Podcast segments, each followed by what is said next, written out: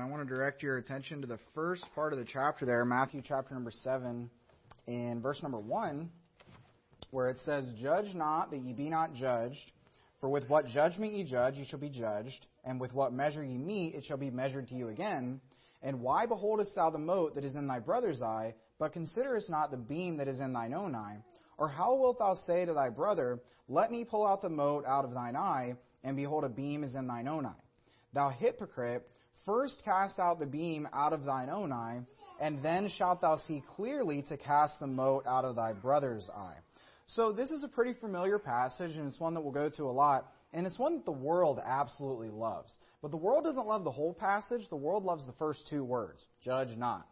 And you look at it, and it's funny when you read the whole thing, and especially, you know, as we read the whole chapter before the service here, and you're just listening to the first just five verses of this, and you really think about what it's saying, it's like, how could somebody ever take this passage and tell you, don't judge? Never judge anybody. It's literally a passage explaining how to do it correctly. I mean, it would be like a manual on the car telling me how to turn it on and like turn the key to the ignition, and it tells me not to do it in some certain way, and then it's like never turn the car on or anything like that. That's how people will look at this passage. And you ask yourself the question, how in the world do people come to this kind of conclusion? And you know, I think that it's one of two things. Number one, people don't read their Bibles today. It's like so many people own a Bible. The Bible, it, it's not the King James Version, but you know, the Bible is still sold. It's the number one best selling book, but all it is is sold. It's not actually read today. And number two, there's so much just of this specific teaching and a bunch of others that are just repeated so often in the world that people just start to generally accept it as truth. When you just hear something one way so many times, after a while, people just start to believe it. You know, uh, some of the other different wild teachings out there, you think about like um, women being ordained as pastors, and there's literally verses in the Bible that specifically say there's no circumstance where that should ever be a thing.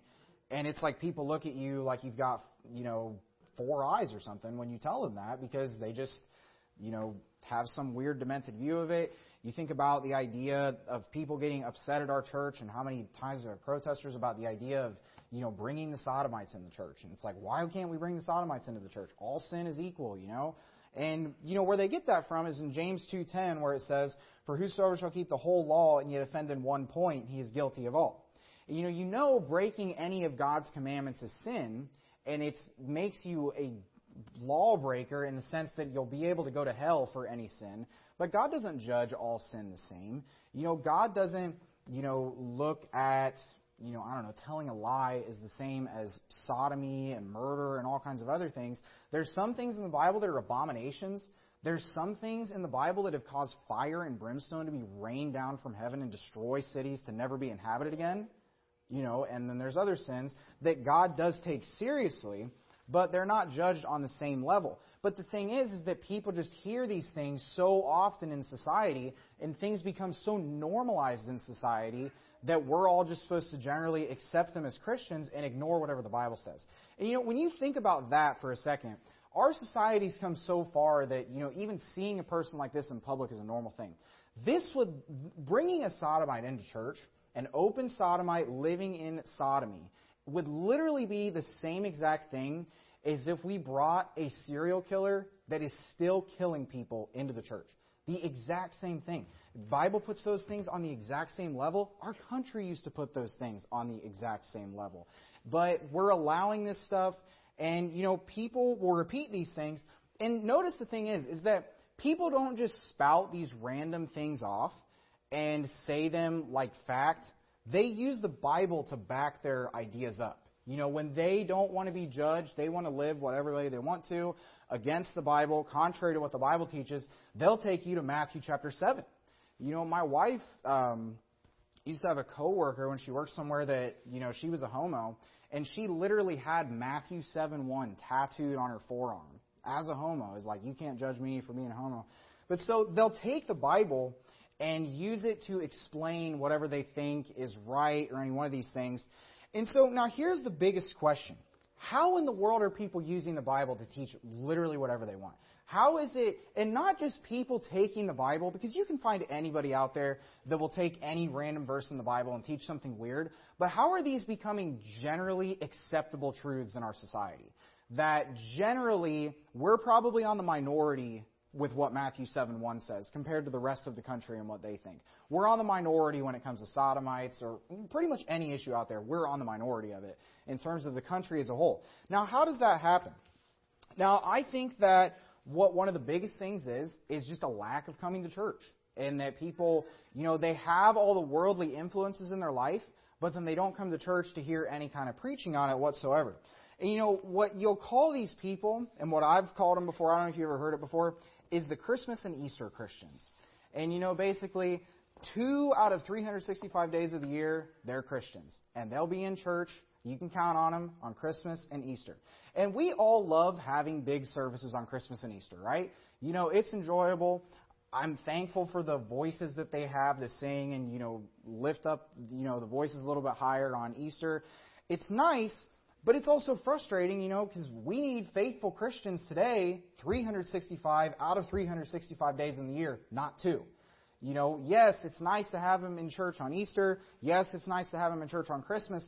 But we need more, you know, church. We need more people in church and attending church.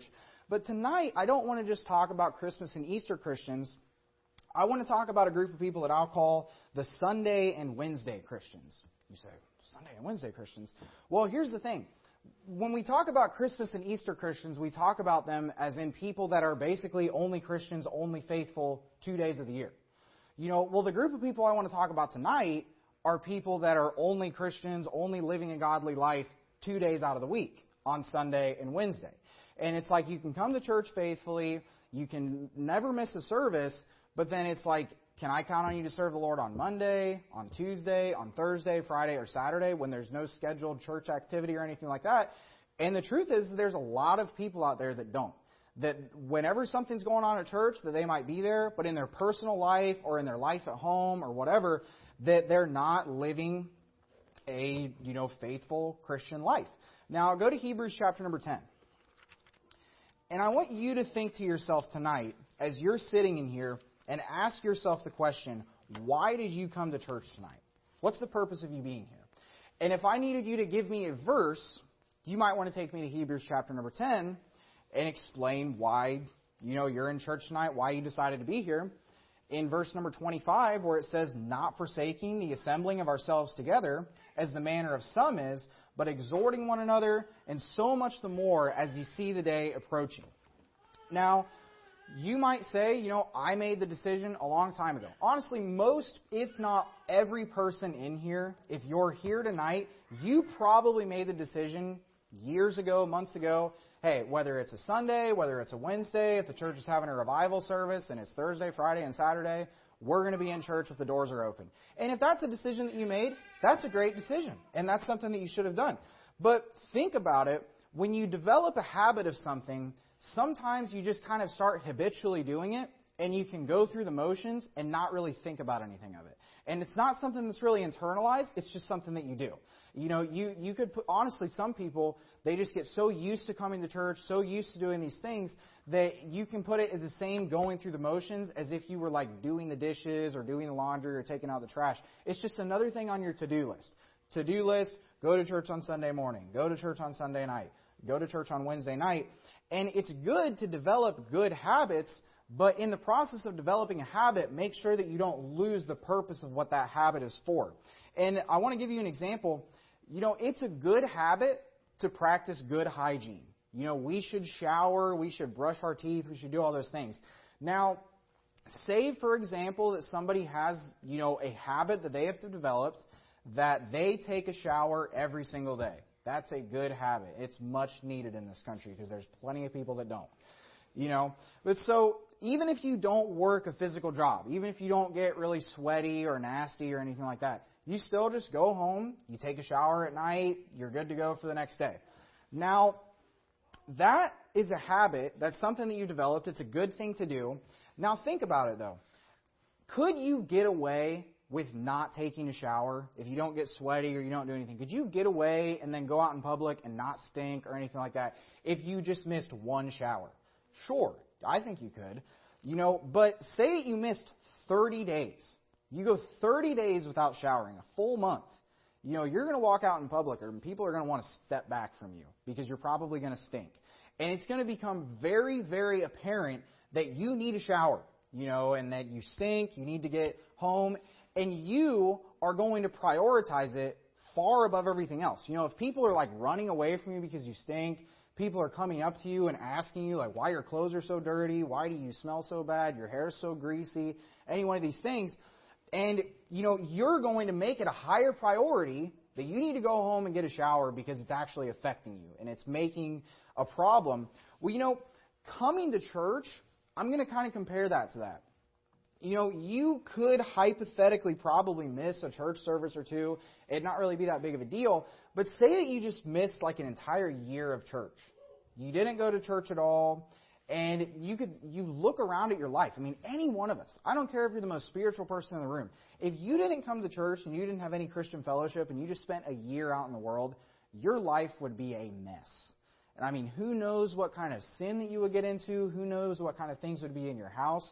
So these things are very important. So, yeah, you develop the habit of going to church because there could be days that we could say, well, you know, I don't really feel like going to church and it's not going to be that big of a deal if I miss it. But that's why it's a good deal, good idea to develop the habit that, hey, no matter what, I'm going to be in church somewhere on Sunday and Wednesday nights because it's important to go. And though I could get away with it, you know, it's still good just to keep an uptake. You take a shower every day so that you don't stink the next day. It's a preventative thing. You know, it can get to the point where if you miss so many days without a shower, that all of a sudden it becomes an issue of, hey, you need to get cleaned up. You know, and you go to church Sunday through Wednesday, and you do that on repeat as a preventative thing. Hey, you want to prevent the world from influencing your life. You want to prevent the world from influencing your family. But if you just miss service after service after service, it can get to the point where coming to church needs to be an issue of cleaning up. And you need to be in church and fellowship to hear the songs and to do everything like that. And I'm going to get into that later in the sermon. But you understand what I'm saying? That we need church, whether it be for a preventative thing or for a clean-up thing. You know, if you stuck out of church for a long time, this isn't a, you know, bash on you. Get back in church and get cleaned up. You know, these are things that we need. But one of the things, though, that I think people can kind of miss is when we get into habits and we get into doing things just out of a routine. And church, honestly, for every person in this room, is on some kind of mental to do list in our head that I have to go to church at this time just because you do it. They don't, the problem is, though, when you do it that way, and I'm not discouraging anybody that, that's what I do, but you can miss the purpose of it. And what I want to talk about for the rest of the sermon is the purpose of church. You know, why do you come to church on Sunday? Why do you come to church on Wednesday? What do you have? You know, you could be sitting at home right now. You could be watching something on TV. You could be relaxing, catching up on sleep, whatever. But ask yourself the question throughout this sermon why do you come to church? What is the purpose of you coming to church? And I want you to look here in Hebrews chapter number 10 where we're at. Look a few verses back in verse number 23. It says, Let us hold fast the profession of our faith without wavering. For he is faithful that promised, and let us consider one another to provoke unto love and to good works, not forsaking the assembling of ourselves together, as the manner of some is, but exhorting one another, and so much the more as ye see the day approaching. Now, one of the main things that we come to church for is, you know, for the Christian fellowship, but specifically that we're exhorting one another in love and in good works. Now, this is something that you cannot get online. Just by listening to the sermons and listening to the live stream service, you can't. Uh, hold your place in Hebrews chapter 10. We're going to come back. Go to 1 Corinthians chapter number 13. 1 Corinthians chapter number 13. Because something that you can get with online church and something that you can hear just by the live stream and listening to the service is you can get all of the knowledge and all of the doctrine. And you can hear the songs, most people, if you're sitting at home and you're watching a live stream, are not singing along with the service. You know, if I'm sick and I'm staying at home, I'm just going to be honest. I feel awkward sitting in a room by myself and just singing along with the live stream. I don't do it. And I don't think most people do. You know, but you miss a lot of things not being present physically in the congregation, and one of those is love and learning to love. Uh, look in 1 Corinthians chapter number 13 and verse number 1. It says, Though I speak with the tongues of men and of angels and have not charity, I am become as sounding brass or a tinkling cymbal, and though I have the gift of prophecy and understand all mysteries and all knowledge, and though I have all faith so that I could remove mountains and have not charity, I am nothing. And though I bestow all my goods to feed the poor, and though I give my body to be burned and have not charity, it profiteth me nothing. Now, right here, you have a list of good works. And you know what? Is if someone was listening on the live stream and I was going to preach a sermon about, you know, uh, learning different languages to be able to reach people for Christ, or uh, about prophecy, or about understanding all the mysteries in the Bible, or just sitting in the, your basement and learning everything that the Bible has to teach you. Or if I were to preach a sermon about, you know, going to feed the poor, or literally dying for something, which both of those things, going to feed the poor, giving everything away, those sound like loving actions.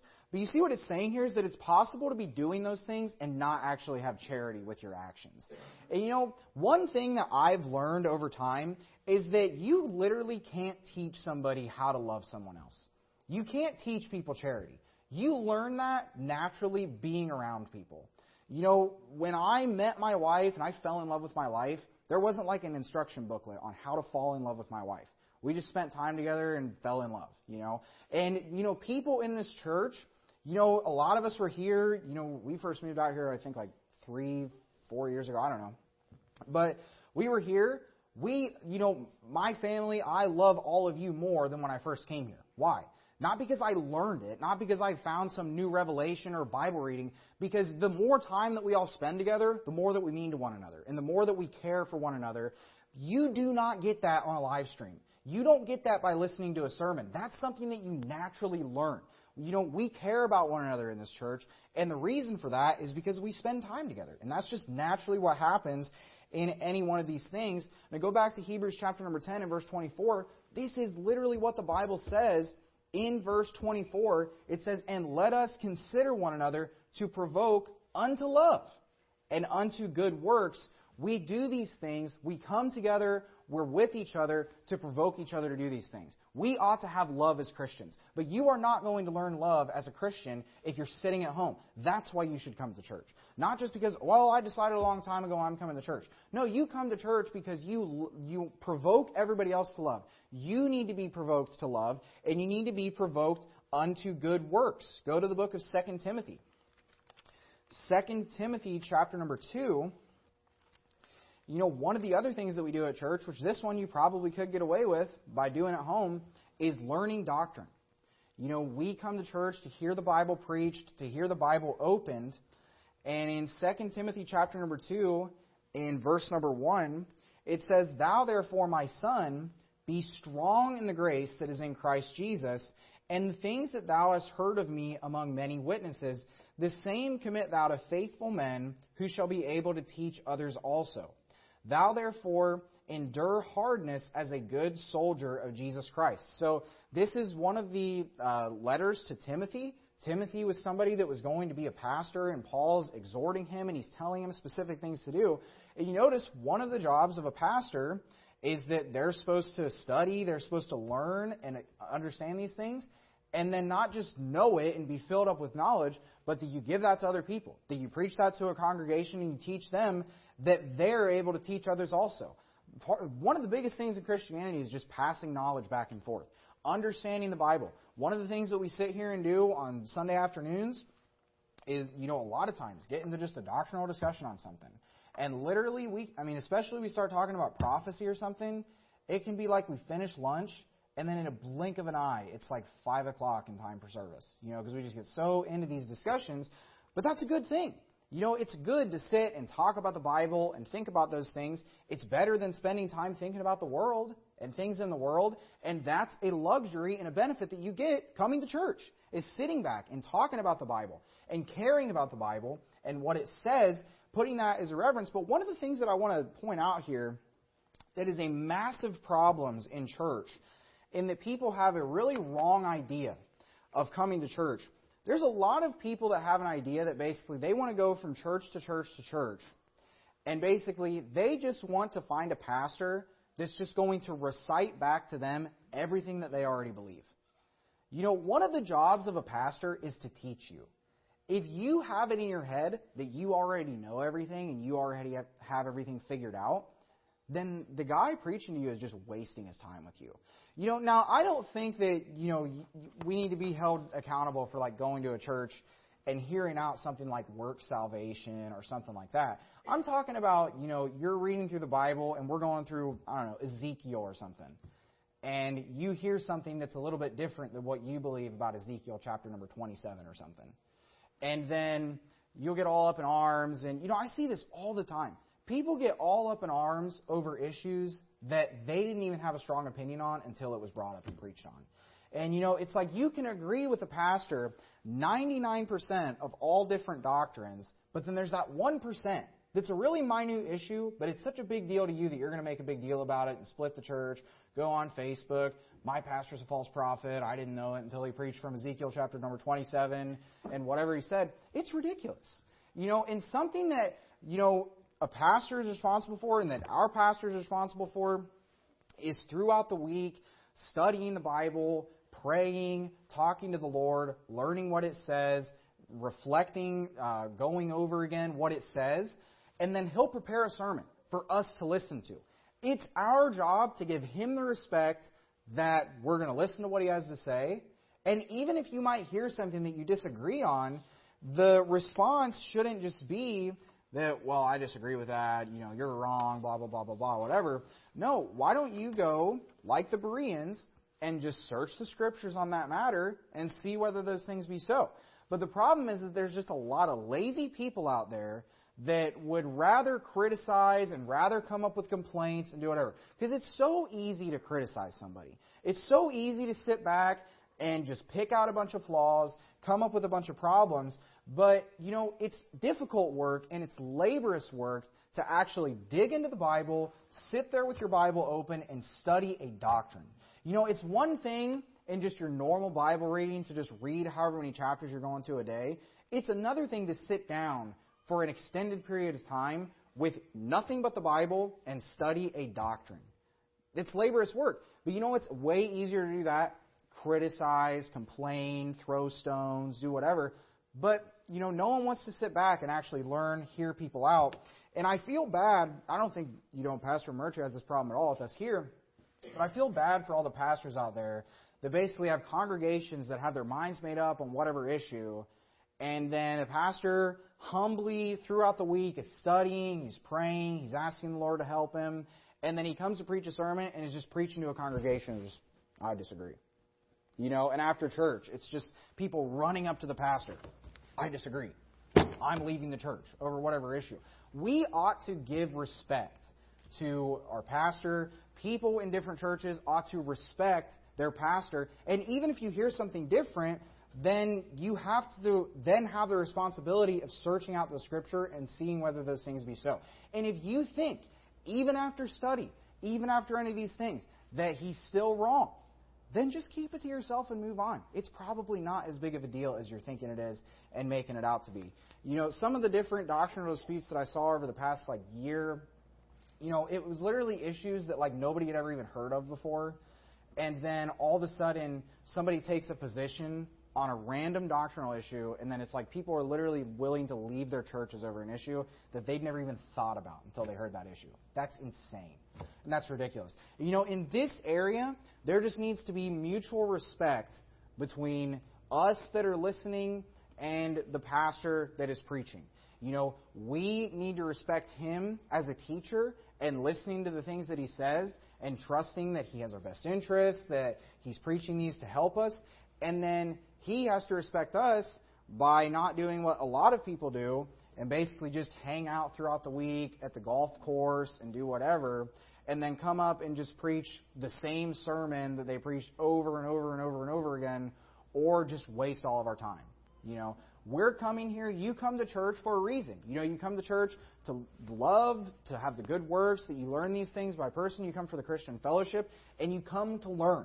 How much of a waste of time would it be if we basically all just come here and I just kind of stood up and just talked about baseball or something for an hour? And there's no opening the Bible, we're all just hanging out. That's a waste of time. Some of you probably don't even like baseball and would just be bored, you know. There's no reason to do that. We come here as Christians together to fellowship, to hear the Word of God preached, how much of a waste of time would it be to just sit back and not do any of that and just basically hang out? There's no reason. Why would anybody even come to that? You know, at that point, the only reason you would come is because you developed a habit of coming to church. You know, but with that, uh, go to Ephesians chapter number 5. You know, it's not just to hear doctrine, it's not just to uh, hear preaching, but also one of the things that we should do and that we do do is worship and praise the Lord together. In Ephesians chapter number 5, in verse number 18, it says, And be not drunk with wine, wherein is excess, but be filled with the Spirit, speaking to yourselves in psalms and hymns and spiritual songs, singing and making melody in your heart to the Lord, giving thanks always for all things unto God and the Father in the name of our Lord Jesus Christ, submitting yourselves one to another in the fear of God. Now, you know, I don't think that this church has a problem with, you know, music at all. I think we all put a high, you know, thing on it. And I hope that too, when we're singing congregational hymns, that you're not just kind of going through the motions and singing the songs, but you're actually thinking about the words that are on the page. And that you're not just kind of sitting there, you know, looking at the songbook, mumbling along, well, I'm at church, whatever. You know, and you're singing a song like, Jesus saves, Jesus saves. That's great news. You know, we should be singing that out. We should be happy about that, not just Jesus saves, Jesus saves. This is good news. We're worshiping the Lord together. You know, Jesus came, God in the flesh came and took on a mortal body, died on the cross to pay for all of your sins. He didn't have to do that. You can sing out and worship Him and praise Him a little bit for that. You know, you see people at political rallies with leaders that are literally just getting elected to scam them, losing it and losing their minds, you know, over whoever is in. Literally any politician, people will lose their minds over. And most of them are scum, you know. But then you have Jesus Christ, and it's like we all just kind of sit there and hang out and just go through the motions. We shouldn't do that. We should worship the Lord. You know, um, like I think like a year ago, I preached a sermon about this specific subject, and I was inspired of the sermon by a video that I saw of North Koreans worshiping Kim Jong Un. Like, you know, Kim Jong Un of all people. You know, I get it that he's the leader and they all look at him like he's God over there. But he's like the least impressive person in the world. Anything that guy does, it just looks like a joke. You know, you see him riding, the pictures of him on that white horse, it's a joke, man. I mean, the horse is like three times the size of him. He's up there and he's like too stubby to even fit on the thing. His legs are sticking out the sides. It looks funny. You know, but these people are doing all these dances, they're into it, and you can say, like, well, they have a gun to the back of their head and they'll die if they don't do it. They looked pretty happy and real to me. I mean, better than a Hollywood actor if they were acting. You know, you have these people just praising Kim Jong Un and praising, you know, just government leaders and politicians. And it, then it's like Christians in church are just like, well, you know, I guess I'll sing a couple hymns and then we'll get on with the rest of the service and hear the preaching. We shouldn't have that attitude. We should have the attitude that we're grateful to be here, we're grateful to serve the Lord and have that. And you know, it isn't just about the fact that we're praising the Lord and doing these things, but it has an impact on us. You know, and it sets us up Specifically, you can look in verse number 18. It's telling you the reason why you'd have music, why we speak to ourselves in psalms and hymns and spiritual songs. It says, And be not drunk with wine wherein is excess, but be filled with the Spirit. How do you do that? Speaking to yourselves in psalms and hymns and spiritual songs, singing and making melody in your heart to the Lord. That is one of the easiest ways to be filled with the Spirit to listen to good Christian music, to sing good Christian music with a bunch of people in a congregation, it's pretty hard to be thinking about the world when you're singing songs like Amazing Grace, Wonderful Grace of Jesus, all these different things. It's hard to be thinking about whatever's going on outside when you're sitting and singing songs about the King of Kings and Lord of Lords that died for you. You know, it, it's hard to do that. You're thinking about that, and what it does is it puts you in a spiritual frame of mind to then listen to whatever the sermon is. And then we close with a song to then go back out and survive for the next three days out in the world. And I'm going to talk about that in just a moment. But this is not something that, you know, the song service, whether it be on Sunday morning or just Wednesday night when we just sing a couple songs, it's not something that needs to be taken lightly. It's something that needs to be taken seriously, that we sing together, that we praise the Lord, because number one, He deserves it, but number two, it just puts you in a spiritual frame of mind. You know, you're not here just to check off a box on your to do list and, you know, okay, I went to church tonight, got it over with, now I can go home and turn on the TV and do whatever.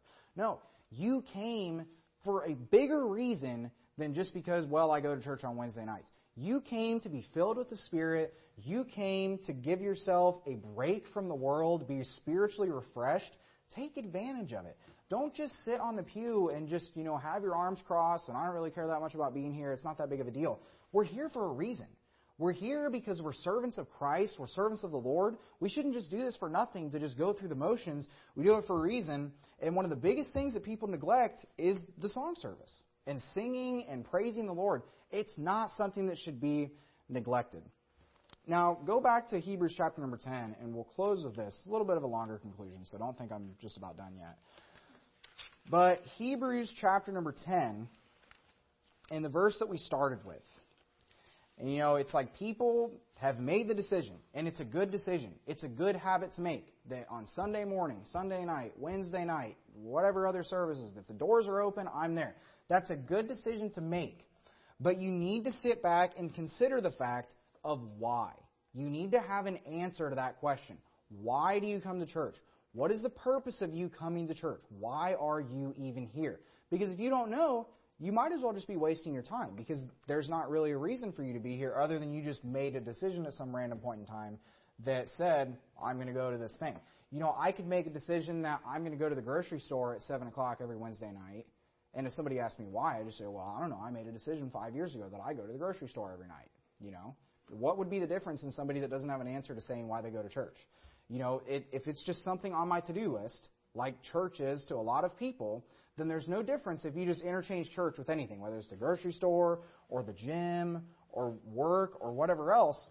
If it's just another box on your to do list and you're not internally thinking about why you need this, why you're here, then you're going to fizzle out at some point and it's not going to matter anymore. Because someday you, you will look in the mirror and ask yourself the question, what am I even doing here? Why do I even care to do this? And if you don't have the answer why, and you can't explain to yourself in your thoughts in your head why you're at church, consider yourself gone because sometimes, you know, there are nights that you'd rather sleep because you're tired, or there are nights that mornings that you'd rather not go because you had a busy weekend, and it's easier to stay home.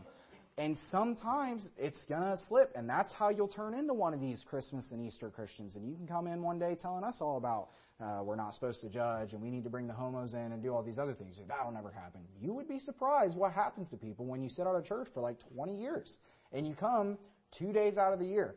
Really weird doctrine because you know what happens? The world influences your thinking instead of the Bible influencing your thinking. And you look at the people that are in the world today and their thinking and their mindset. You know, got a little bit of time, so I can say this story. I was watching the um, I was watching a White Sox game the other day, and I saw an anti Darren Bailey ad. Now you know him; he's the guy that from downstate Illinois that was fighting the mask mandates and stuff. And it was an anti. It was this was ad against him, and it's talking about why you shouldn't vote for him. And it was like Darren Bailey, too conservative for Illinois, and it's like Darren Bailey wants to ban abortion. And I'm thinking, great. You know, like Darren Bailey wants to ban abortion completely. Like he wouldn't even let you have it at like the six week mark with the heartbeat and everything.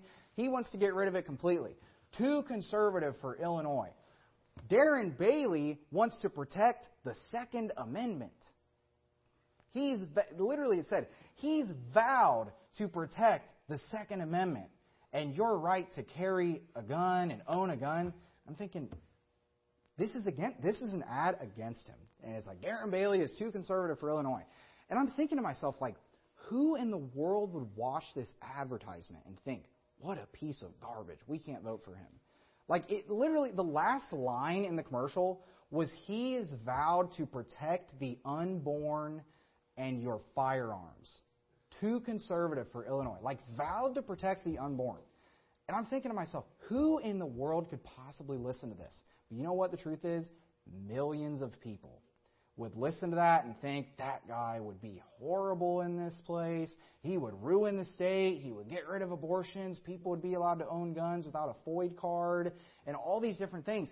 And it's like you think about that and it's like that's the perspective of the world. Ask yourself, is that who you want influencing your mind? Do you want to turn into that kind of person that basically just everything is just a disaster to you or whatever?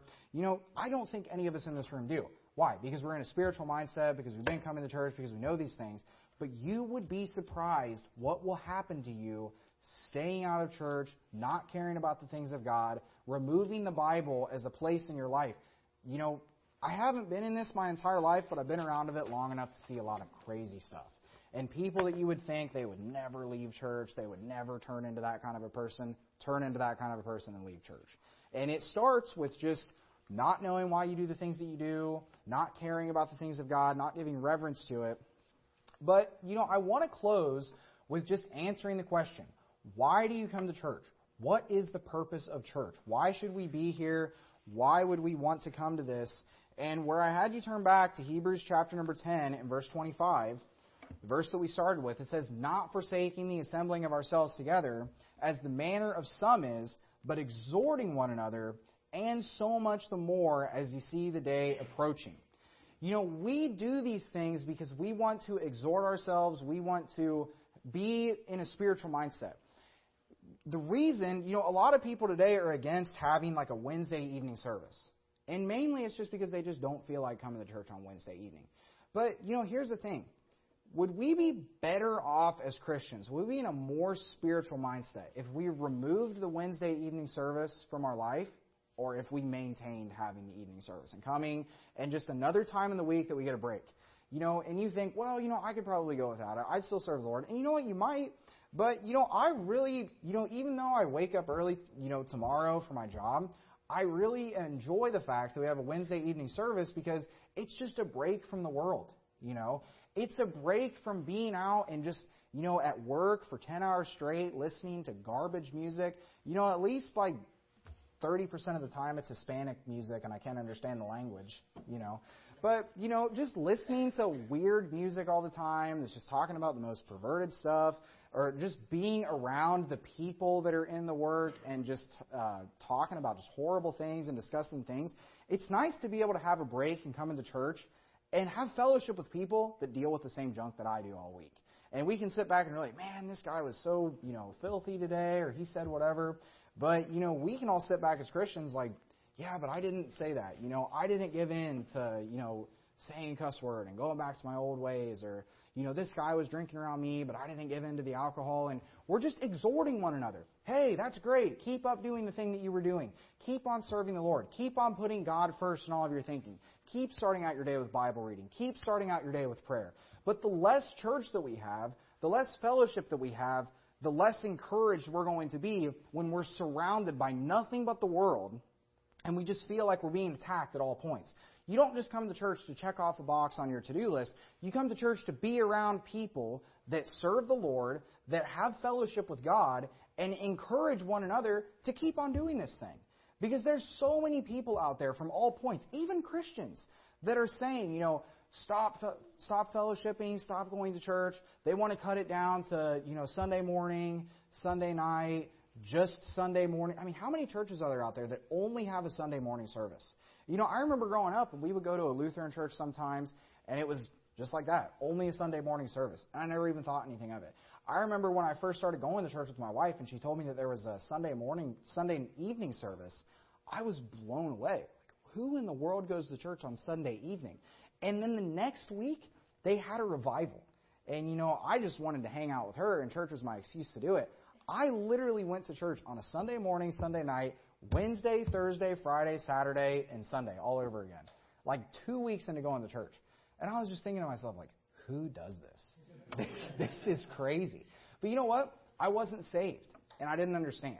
And later I got saved, and later we had another revival meeting. And it was the same guy, and it was a whole different experience for me. You know, because I'm still in the public school at this time. I was only like 17 years old. And there's this guy coming in, and he's singing all these songs, and we're in a congregation, and it's like every single night of the week, we're singing hymns, we're fellowshipping with one another, we're talking about the things of God, the preaching was great, and it was a whole different experience for me. I'm thinking to myself, this is amazing. You know, the first time I'm there, why would anybody ever do this? This is way too much church. I can't believe I'm doing this. I'm just sitting there suffering through the service, just my head down, not caring, whatever. You know, but then I'm saved, then I'm thinking on the things of God, and it's a big deal to me. You know, and it's a great thing. And you know what? just because it was a revival service shouldn't be any different than just our normal Wednesday evening service. We, no matter what the circumstance is, no matter how many people are here, no, whether it be a big number like we had on Sunday, or, you know, everybody decided to go to Colorado uh, today, so we have a little bit less people here. You know, but who cares? We're here today. We're serving the Lord. They're off there just trying to scout out another blue state. It's not any different than Illinois. You know, but we're all here, regardless, having fellowship, listening to preaching, singing songs together, having fellowship. If it's like any other Wednesday night before, we're not all just going to run out of here as fast as we can. We'll sit back and talk together and all these other things. And it's not just because it's just a random thing that we do. There's a purpose behind it. We don't do these things just because we feel like it. We do it because there is a purpose to it. We want to exhort each other to do to love and to have good works. We don't want to just be people with a bunch of knowledge in our heads and no charity in our hearts to be able to help and minister to other people. We want to learn the Bible. We don't want to be like one of these people that you hear somebody bring up Matthew 7:1 when you talk about literally you know they're murdering somebody and Matthew 7:1 judge not let me do what I want to do. You know, and you're sitting there stumped because you don't know anything that the Bible says. You know, don't be that person. You know, understand what the Bible says. Learn the Bible. Listen to the preaching. Don't just sit back and nod off and play on your phone or do whatever. It's important to actually listen and think about the things of God and do these things, and that's why we come to church.